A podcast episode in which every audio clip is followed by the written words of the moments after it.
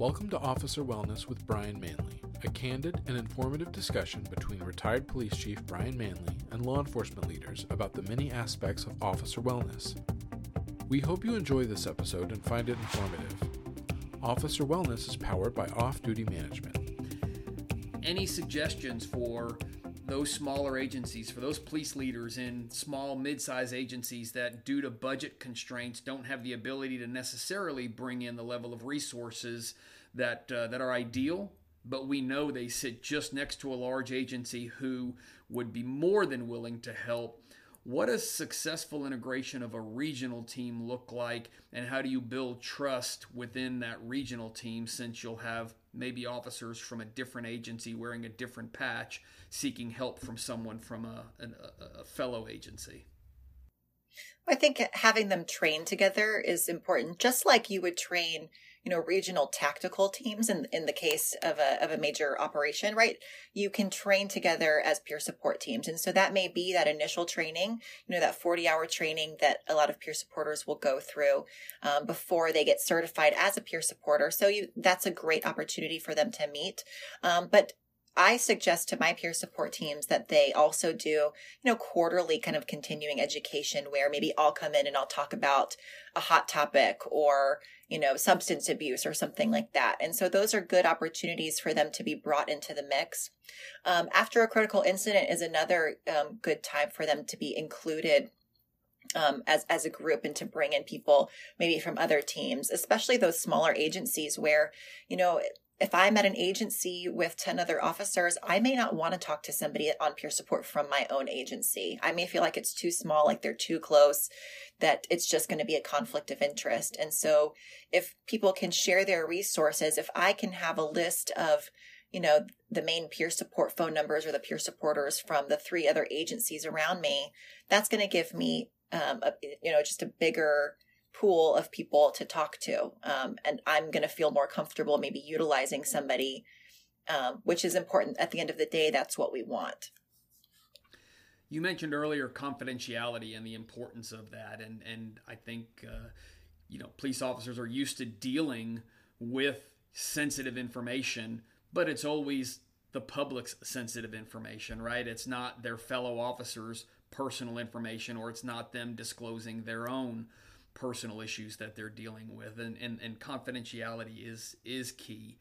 Um, I, I know that uh, for me, and I, and I think I've even said this on a previous podcast, it was always a bittersweet moment when the head of my uh, health and wellness bureau would call me and tell me we saved another one.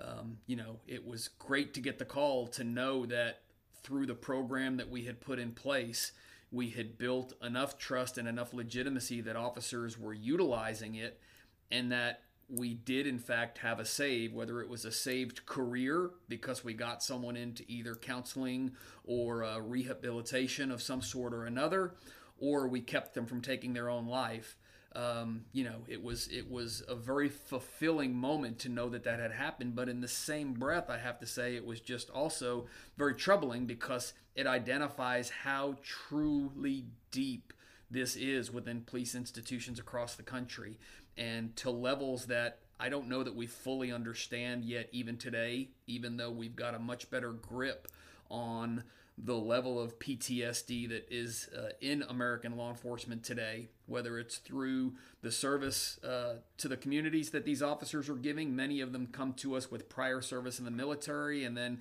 what they bring with them gets compounded in their police careers.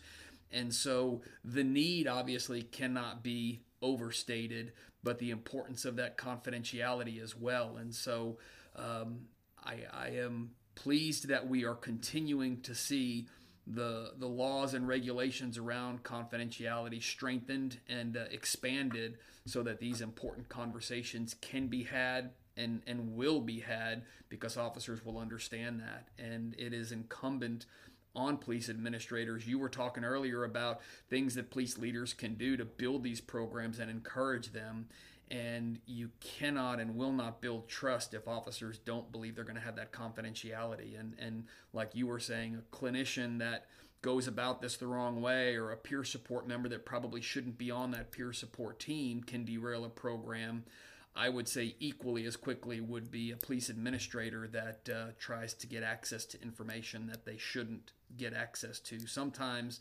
uh, the need to know uh, is more of a want to know than a need to know, and that'll derail the program. So I, I don't think that we can overstate the need for confidentiality in all of this.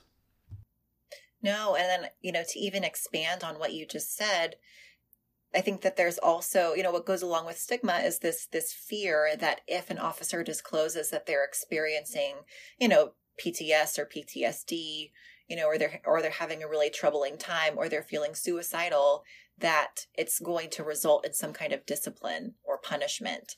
And I think if police leaders want to support the wellness of their officers, they will be able to differentiate incidents that require discipline and incidents that require help or assistance.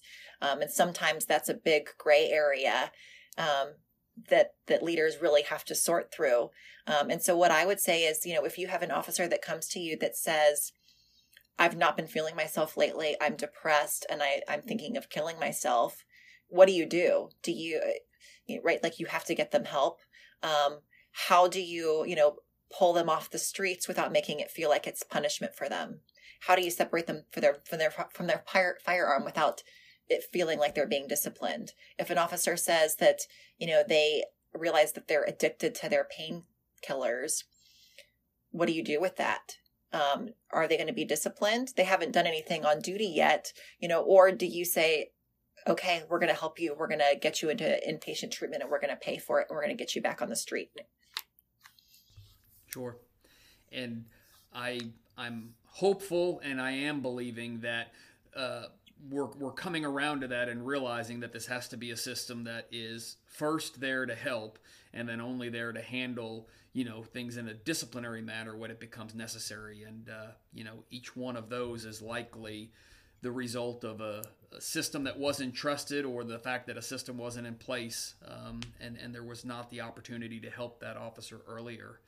Um, I want to pivot a little bit from what we traditionally talk about when we talk about officer health and wellness and you know that that one critical incident um, that that they experienced whether it was a shooting or whether it was a, a, suicide homicide sexual assault any any of the things that unfortunately officers experience every day sometimes it's the culmination of a career full of those small incidents through you know that that just has built to this point and and coupled with that what we've seen going on in law enforcement over the past year and a half two years with this whole you know move to reimagine policing and to really question you know why things are done the way that they've been done uh, with incidents that have happened in policing around the country that have really led to calls for change that have led to really the, the protests and sometimes the riots that have occurred. Um, have you seen uh, increases in officers experiencing uh, traumatic impacts based on what's going on in policing today. And uh, obviously, we're seeing officers leaving the profession in, in, in, greater numbers than ever. And, and does that play into uh, to that as well? The answer to your question is yes to both. Um, you know, s- certainly after last summer, when really those protests and riots were kind of at their peak, I mean, I would say probably anecdotally that 80% of my law enforcement clients were um, either in the process of trying to retire or considering retiring um, because they were scared and their families were also scared for them and getting in their ears um, and they didn't feel like it was getting any better. I think they didn't, a lot of them felt like they didn't have support from their organizations. They felt like um, the leaders in their organization were kind of placating or saying what they needed to say and therefore betraying, you know, those, those officers that were really on the front line. And so I think, you know, you experience all of this trauma as a law enforcement officer and then to throw betrayal from your own organization on top of it, even if it's just perceived, um, it's going to exacerbate everything. So that's been huge. And then, you know, the numbers that are coming out from, you know, especially some agencies, record numbers of retirement, um, difficulty recruiting. I was making a joke here in Arizona um, when I was talking to a, a, group of police chiefs a couple of weeks ago about, you know, how I was driving down in Tucson and I see a billboard, you know, that Albuquerque police is, is hiring, right? They're trying to poach the guys in Tucson to go work in Albuquerque. And then I see signs, you know, billboards in Denver, um, you know, or in Albuquerque that are trying to steal Denver officers, you know, and it just kind of is all around. And so people are trying to take the good officers from other organizations. And I think that one of the ways that you retain your officers is by supporting their overall wellness. If you have officers that feel like they're taken care of, that feel like their organizations care about them, then they're going to want to work there.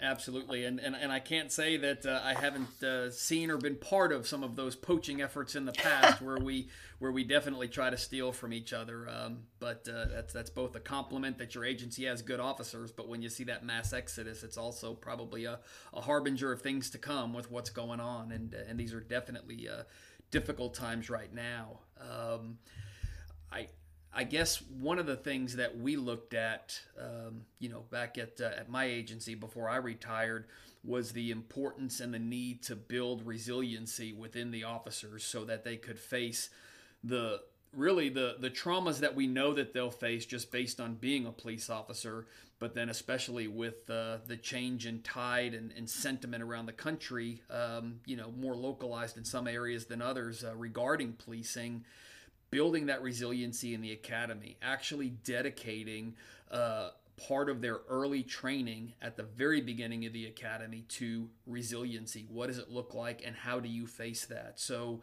um, is is that a an area where I guess maybe I should ask it more as a question: the importance of building that resiliency early on in officers, and how to best do so. Absolutely. You know, and during academy training, you know, oftentimes there's like a four hour course in stress and trauma. And it's like, let's just throw all of this really negative information at you and tell you about all of the horrible things that you're going to see and experience and how you're going to react to that. Um, and then there's very little about, like well what do you do about it after the fact? And what do you do to make sure that it doesn't have that impact on you?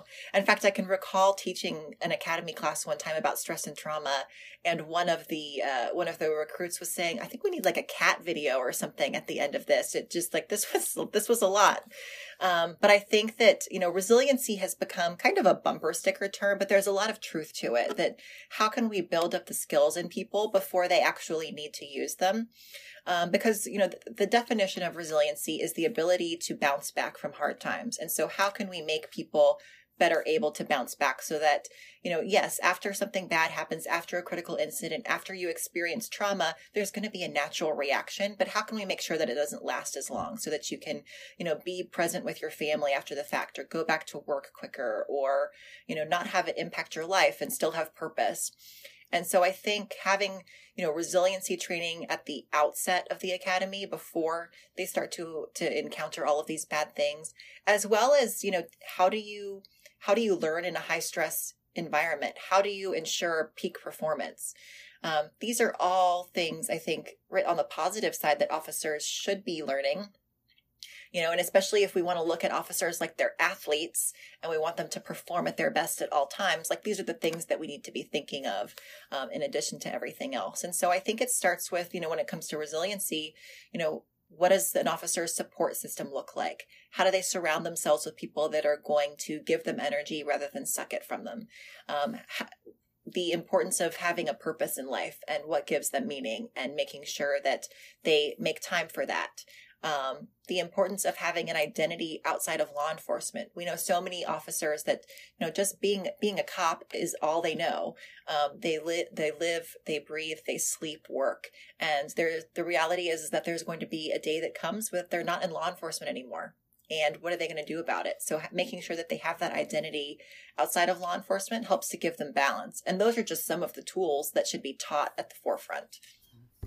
I can't agree more with you. And although it's not really our topic today, but there is definitely steps that you should take to plan for retirement because it is it is quite a life change. Um, and and to make sure that you're ready for that. But I think there are opportunities throughout the career to to build, although it's the buzzword, that resiliency. But the importance of building that at the beginning, of having a plan throughout one's career um, uh, I, I, had always encouraged our officers uh, in the academy to take a personal inventory of who they were, what was important to them in their life at that moment, their friends, their family, their faith, everything that meant something to them, and just to write it down and to keep it in a personal place just for them so they could check in with it throughout their career to make sure that they hadn't veered too far away from the person that they were at the beginning of their career um, because of knowing what it can do to you. Um, and, and I guess I, I, don't want to be too elementary with this, but you know, I, am hoping that this uh, this podcast will be informative to some, and, and and maybe just touch on some of those important things that that first line supervisor or that partner officer should look for um, in an officer who may be beginning to show signs that they are in need of, of, of some type of attention for their health and wellness. I would hope so too. Yeah. And so um, you know, the, the, the traditional things that, that we think of in that avenue are, you know, the officer that calls in sick after having had three days off or that you know that takes a day off extra on the beginning u- using more sick time getting more complaints for how they're interacting with uh, with the community. Um, you know thing, things like that um, you know, working uh, excessive amounts of overtime uh, again as a way, you know, if they can't step away from the job or they're identifying with it too much and they're losing, you know, who they are on the personal side of their life outside of work and the problems that that can bring. So, um, anything in your experience or background, um, you know, that that supervisors, peer officers should look for, you know, on top of some of the ones that are probably more readily recognized. Well, I love the three that you mentioned because those are statistics that departments, you know, already track, right? Is a person calling in sick? Are they working too much overtime? You know, maybe that's a sign that they're avoiding going home, um, that there's something going on at home that they don't want to deal with. You know, a lot of times when people are calling sick a lot, that may be indicative of an alcohol abuse or a substance use problem. Um, and then, you know, obviously complaints. So there's maybe some personality problems that are impacting work. But outside of maybe what the department is tracking, it's really important for frontline supervisors to really get to know their people and what's typical for them. So I call that a, an officer's baseline, which is how they are on a day to day level. You know, do they actually eat their lunch? Do they tend to eat pretty healthy? Um, do they come in rested um, or are they typically kind of tired? How social are they? Um, you know, are they a pretty active person and all of a sudden they're just skipping the gym every day? Um, the supervisors are going to be the ones to pick up on some of that information. And so anytime they notice a deviation from that officer's baseline, that's going to be an indication that something's going on. And I tell officers too, you know, I know it may seem like your spouse is nagging you when they say that, you know, you're acting differently or they're complaining about something, but those are the things that you should actually be listening to because they're probably picking up on a change um, and so also teaching officers to listen to the people around them when they're calling them out on their behavior. Absolutely, and and it's not something that we're always good at is listening to others when uh, when we're the subject of the uh, the, the critique. But it is uh, it is quite necessary though because typically it is those that are closest to us and they're doing it with the best of intentions. So um, take a pause here and just ask you. Um, anything at this point that you want to, you know, just kind of elaborate on? You've been doing this uh, for quite a while. You have got a tremendous amount of experience. Uh, you are obviously very recognized in this field and speak regularly on the topic. Um, so I don't want to limit our conversation just to things that uh, that come through through the questions. Just uh, your your suggestions, your ideas, your thoughts on this very important area of, of health and wellness. You know, one of the things that I just think is the most important, even though we already touched on it, I think it's one of the most important things is um, having your department get to know the people that are going to support you in the event of a critical incident or when something bad happens. Um, you know, we, we didn't touch on EAPs, employee assistance programs, and I think that EAPs have a place. Um, the the problem that I see a lot of times is that um, EAPs don't have the clinicians that are trained. Um, and then in the event of a critical incident, you call your EAP and they send somebody that nobody in your department knows. And there's no officer, well, there's a very small percentage of officers, I'm not going to say none, um, that are going to talk to this random person that has no experience that they've never met in their life about something horrible that they just went through. And they're certainly not going to disclose if they're having a problem due to it. Um, and so I think that having the people that you trust, that your department trusts, and bringing them in early on is so incredibly crucial. Um, EAPs have a place for short term counseling for things that are maybe not trauma related um, and, and are general stressors. But when it comes down to truly supporting the things that are impacting your officers, you want somebody that's that's really trained. And one of the things that I tell the departments that I work with, and maybe it's because um, I just like a good party or a barbecue, is that you know when you have a department party of some kind or you have a family barbecue you know or maybe you know you can kill two birds with one stone and your peer support team can have a family day you know where they bring in pizza and stuff. But you know i say invite me to that. You know this is an opportunity for me to mix and mingle with people on a non-clinical level and they can actually kind of get to know me and see who I am as a person. And then that way, when I show up to that debriefing after something bad happens, it's not, you know, sitting stoic in a, in a circle while people talk. It's, you know, let's shake hands and give each other hugs and, you know, shoot the breeze a little bit. And it's a much more comfortable situation. And um, I see much better results when departments can, can integrate people in that way. I, I think that's great because that way you're right. Maybe they're not sitting across from Dr. Kuhlman, but they're talking with Katherine, and and because they've gotten to know you just a little bit, and, and and anything you can do to break down that barrier um, of of uh, you know what really is a, a, a, stigma that's been there for a long time, and and and a hindrance for getting officers to come forward. Um, do you see a link between health and wellness programs? And what a lot of larger agencies have, and that's the chaplain program, um, and and maybe uh, you know smaller agencies hopefully are getting into that as well. Is that a natural link, or is that, or should there be separation there? What is your opinion of that? I love law enforcement chaplains. Um, I think that they are um, absolutely crucial again to a wellness program, and especially if you you know you're in an area of the country um, where a lot of people rely more on faith, because again, there's some people that just don't want to see a shrink, and they feel much comfortable, um, you know, with a faith based intervention, and a lot of law enforcement chaplains too. You know, when they show up to a debrief or they're talking, they don't always bring faith into it, but they have such a unique perspective sometimes. Um, I was doing um, an officer involved shooting debrief um, recently actually scratch that. It was the line of duty death debrief. Um, and it, it, was myself and um, two of the agency's chaplains that were in attendance and they were able to expand upon everything that i was saying. They were drawing diagrams on whiteboards and so they were able to add um, so much to what I was saying in, in ways that maybe, you know, maybe some officers were resonating with what I was saying, but maybe they needed that extra bit from the chaplains. And, you know, sometimes with the shrink, it just feels too clinical. You're like, I don't want to talk to this doctor. This just doesn't, you know, and, and a chaplain just seems a little bit more informal. And so I think the more of a, you know, kind of cafeteria approach, the more resources that you can provide and the more options there are, um, the better buy-in you're going to get. No, I agree. The more inroads to the system that's built to help you, and, and, and as you just pointed out, the more, I guess, opportunities people have to choose maybe the discipline they want to speak with, the, the psychologist versus the the, the chaplain, um, or or even the peer support, the fellow officer. So, um, mm-hmm. I guess as as we wrap up here today, though, um, I I want to again thank you for uh, for your time here today, but more importantly, thanking you again, as I did at the beginning, for dedicating yourself and your career to helping those that serve. Uh, it is the the sad truth that uh, we know as as police leaders that we are going to expose our men and women who serve to the worst of the worst on a regular basis.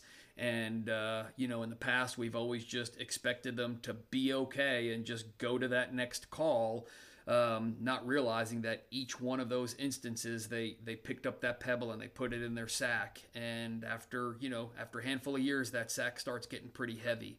And so I, I very much appreciate professionals like yourself that are really letting us advance this uh, this program that many of us had peer support things like that for a while but really take it to the level where it needs to go. And I am I am hopeful that through the continued efforts uh, and, and, professionalism, I'm, I'm, pleased to hear you talk about the college degree program that's out there now, that we're going to continue to see this advance. Um, and so, again, as, as we close, I want to thank you for what you do. Uh, for those that serve in, in, in, your community and the communities where you provide service, and just give you the opportunity here, uh, anything that you want to close with. Nothing. Thank you, you know, so much for having me. I'm really happy that ODM, you know, has begun this podcast series and is talking about such an important topic. Um, and and it is truly my my pleasure and my honor and my privilege to be able to support the men and women in law enforcement. Thank you very much, Dr. Kuhlman. You've been listening to Officer Wellness with Brian Manley, powered by Off Duty Management. Off duty management provides off duty job administrative services and comprehensive liability insurance to officers and agencies at no cost. For more information on off duty management, visit offdutymanagement.com.